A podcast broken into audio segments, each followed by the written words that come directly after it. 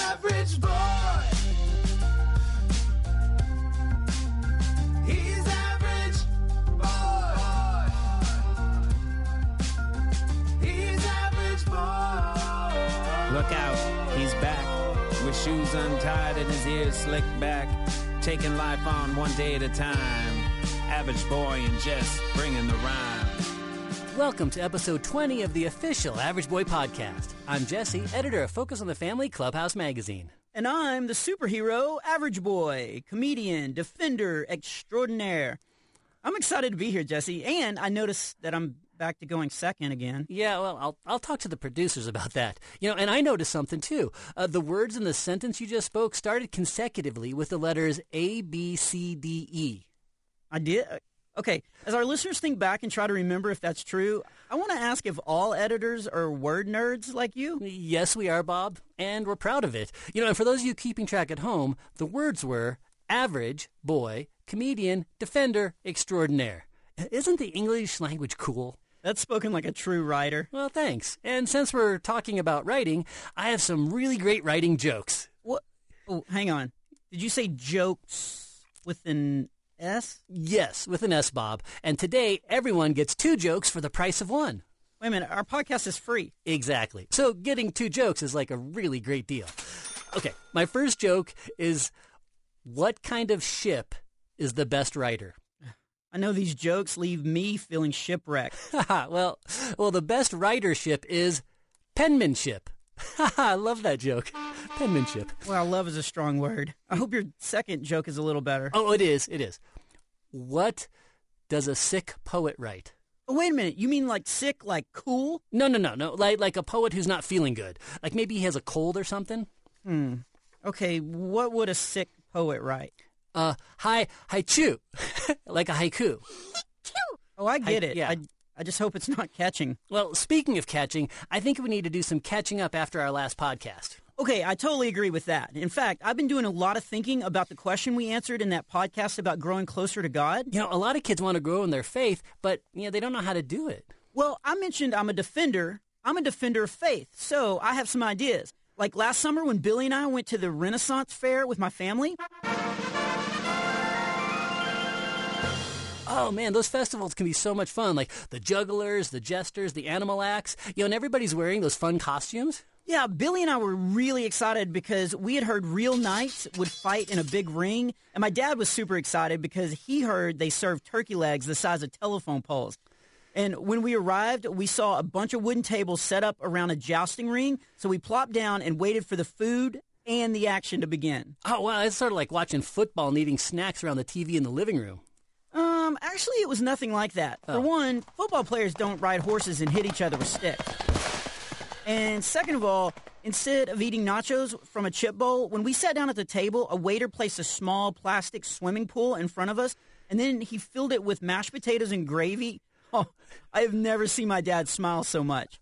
Well, until a second later, when four guys walked over and lifted a huge roasted turkey leg onto our table. Wow, that sounds like some big birds. Yeah, they were way bigger than Big Bird. These turkeys must have been raised at a nuclear plant, or they must have spent several hours on a Stairmaster because those legs were massive. Well, you know, big food is good, but tasty food is better. So how did the turkey taste, Bob? Unfortunately, I never got to find out. Before I took my first bite, two knights rode into the ring and the crowd started cheering. The blue knight had a cross on the breastplate of his armor, and the red knight had a horse on his. And I only mention that because 10 minutes into the fight, the blue knight actually started losing. The red knight actually knocked him over and was about to hit him with a club. Uh, Bob, do you realize that at a Renaissance fair, the fights are, are choreographed between the knights? You know, they rehearse what's going to happen, sort of like with professional wrestling. Well, I know that now, but I. Wait, what did you say about professional wrestling? And never mind, you know, carry on with your tale. Okay. Um. Anyway, as soon as I saw the Blue Knight knocked off his horse, I turned to Billy and said, "The Blue Knight's got a cross on his chest. He's got to be a Christian. We have to help him." So Billy grabbed his huge napkin that he had, and I grabbed my dad's half-eaten turkey leg. We jumped over the fence and ran into the arena. Using the big napkin like a towel in gym class, Billy snapped the red knight on the neck between his armor. So the knight fell to his knees, and then I clobbered him with the turkey leg, knocking him over and sending turkey meat flying everywhere. That, that's actually when my dad started booing. Oh. And so Billy and I, we looked back at the crowd, and except for my dad, no one was making a sound. So I picked up the Red Knight sword and I lifted it over my head and I shouted, Put on the full armor of God! And all but two people in the crowd went crazy. Oh, wait, wait. Two people didn't like what you did? That sounds awesome. Yeah, well, these two guys, um, uh, they what do they call themselves? Uh, security guards. Um, they were not happy at all. In fact, they jumped into the ring and started chasing us. Oh, what happened next? Did the battle go on between the two knights? I don't really know. I, I did see my dad jump over the fence to retrieve his turkey leg, and after the guards caught us and explained the knights weren't real, I offered to apologize to the red knight, who still smelled a lot like turkey. Wow. You know, your trip to the Renaissance Fair certainly was more exciting than any experience I've ever had there. Uh, and you brought up a couple really important themes. You know, first, it's always good to ask forgiveness if you hit somebody with a turkey leg. Yeah. Yeah. And second, God's armor is pretty awesome and it totally helps us stay closer to Him. Yeah, when we got home from the Renaissance Fair, my dad had me memorize Ephesians chapter 6 verses 13 through 17. I want to try to say it on here, but it's really it's a long verse, so you may want to go get a snack and your Bible so you can read along with me. Um, but I don't I don't want there to be like a long pause, so maybe I'll sing while you go get your Bible. Oh, wait, wait, Bob. Uh, it's a podcast, so they can actually put it on pause while they get their Bible. Oh, well, that's no fun. Okay, here's the scripture I memorized. Okay. This is why you must take up the full armor of God, so that you may be able to resist in the evil day, and having prepared everything to take your stand. Stand, therefore, with truth like a belt around your waist, righteousness like armor on your chest, and your feet sandaled with readiness for the gospel of peace. In, in every situation, take the shield of faith, and with it, you will be able to extinguish all the flaming arrows of the evil one.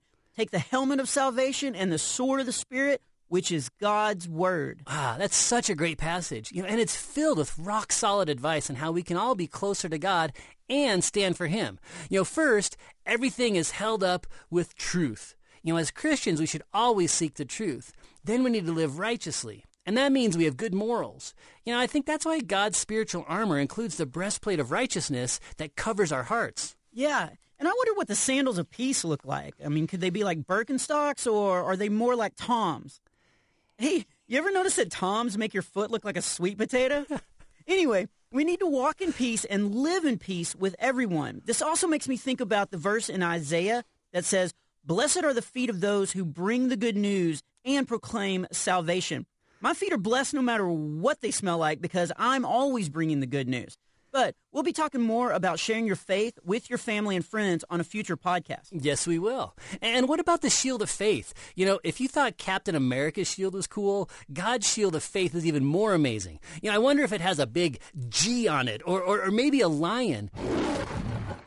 You know, our faith can protect us from going the wrong way, falling for lies, and dealing with attacks, like when people call Christians weak or ignorant. The last two pieces of armor sort of go together the helmet of salvation and the sword of God's word. When we pray to accept Jesus as our Savior, then we can confidently know that we're saved. Our salvation is ironclad, like a knight's helmet. And the Bible truly is a sword. In fact, it's the only sword my dad lets me keep in the house. You know, actually, according to Hebrews chapter 4 verse 12, the word of God is sharper than any two-edged sword. You know, it can cut deeply into our lives and the lives of our friends, showing us how we can be living differently or, or how we should treat people. It even convicts us of our sin and prompts us to ask for forgiveness. Yeah, we're about at the end of this podcast, but I wanted to answer a question that Jay sent in about season one. Jay asked, why don't y'all reference the book Growing Up a Super Average on the podcast? Didn't you write that book too? Well, that's a great question, Jay, and an awesome accent that you have. Growing Up Super Average was the first book I wrote, but after a few years, I kept hearing that the title was confusing. So I added some new stories and put a new title on it. So Growing Up Super Average and Devotions for Super Average Kids Book 1 are basically the same book, but the last one has a lot more stuff in it. Yes, and of course, you can't have a book one without a book two. So then you wrote Devotions for Super Average Kids, Book Two. And both of these books are available at averageboy.org. Yeah, plus I'm still writing new Average Boy stories every single month for Focus on the Family's Clubhouse magazine. And to sign up for this award-winning magazine, and not just because of my stories, although no one would blame you if that's why you sign up, go to averageboy.org and click on the Clubhouse Magazine link. Hey, thanks for the plug, Bob. And let's give another shout out to our friends at 89.3 KSBJ in Houston for allowing us to use their studios to record this podcast. Thanks for listening to the official Average Boy podcast, a presentation of Focus on the Family. And if you want to contact me for any reason, you can ask a question or leave a comment at averageboy.org, or you can call and leave a message for the podcast at 888 465 6595. We listen to every message, and sometimes we use your comments and questions on the show. So please talk to your parents and get permission from them before you call. Yeah, I get my parents' permission before I do nearly anything. Well, with all the wild adventures you have, I, I think that's a good idea. Wait a minute, what do you mean by that? Never mind, Bob. Speaking of, I am Bob. And I'm Jesse, telling you don't be average. Be super average.